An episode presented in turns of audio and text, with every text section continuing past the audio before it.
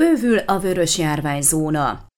Hargita Maros és Kovászna megyében már hét településen haladta meg a három ezreléket a fertőzési ráta, ami miatt ezek már vörös járványügyi besorolás alatt állnak. A bevörösödő települések száma szinten apról napra nő, és a helységeket listázó járványügyi összesítésekből az is kitűnik, hogy számos település ugyan még sárga besorolás alatt van, de már a vörös zóna határán áll. Hargita megyében három település áll járványügyi besorolás alatt, az egyik településen viszont már a 6000 lékes érték közelében jár a ráta. Csíkmadaras községben 5,46 ezrelékre nőtt ez az érték, Kányádban 4,34, Homoró Szentmártonban pedig 3,38 a fertőzési arány. A vörös besorolású települések száma azonban minden bizonyal nőni fog a következő napokban, ugyanis a határán áll még ennek Zetelaka község, ahol 2,99 ezrelékes a fertőzési ráta, illetve Maros Hévíz, ahol 2,93.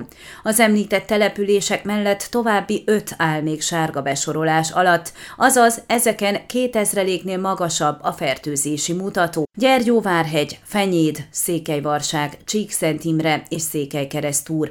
A szerdai járványügyi jelentés szerint a megyében 1,16 ezrelékes a fertőzési ráta.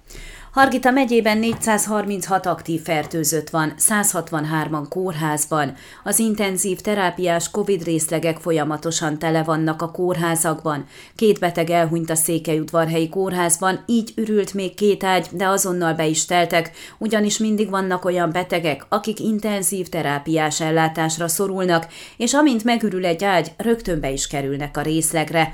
Tájékoztatott Targyöngyi, a Hargita megyei népegészségügyi igazgatóság vezető vezetője azt is elmondta, hogy a kórházak COVID részlegeit is folyamatosan bővíteni kell. Azokat szükség szerint bővítjük, úgy van hely, hogy állandóan alakítunk át egy-egy non-covid osztályt. A Maros Hévízi kórházban van most szűkösség, éppen most engedélyeztük a covid ágyak számának növelését a pneumológián, de ugyanezt történik minden kórházban, fogalmazott. Megyeszerte a legtöbb koronavírusos beteget, 78-at a Csíkszeredai kórházban kezelnek, a Székelyudvarhelyiben 57-et, Gyergyószent Miklóson 11-et, Maroshévízen pedig 17-et.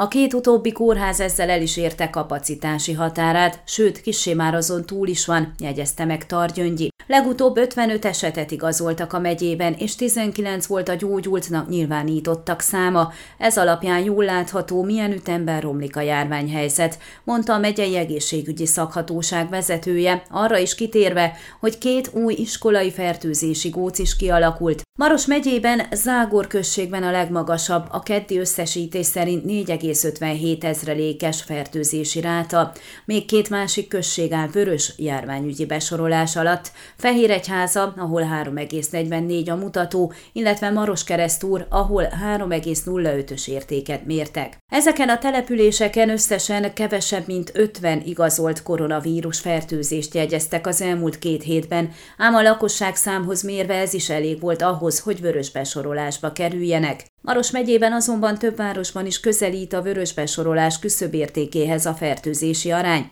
Segesváron már 2,72 ezrelék, Dicsőszent Mártonban 2,57, ez az érték, de a megye központban Marosvásárhelyen 2,02 ezrelék. Sárga besorolás alatt áll még Libánfalva, Marosvécs, Maros-Szent Király, Vajda-Szentivány, Mezőgerebenes és Mezőtóhát községek is. Maros megyében a szerdai összesítés 1,56 ezrelékes rátát mutatott. A három székelyföldi megye közül Kovászna megyében van a legkevesebb vörös besorolású település, mindössze Kovászna városában haladja meg a három ezreléket a mutató, ott szerdán 3,37 ezreléket mértek. Sárga besorolás alatt öt település van, Kökös, Sepsiszentgyörgy, illetve Sepsibodog, Zágombárkány és Uzon. Kovászna megyében 1,28 ezrelékes a fertőzési mutató a tegnapi járványügyi jelentés szerint.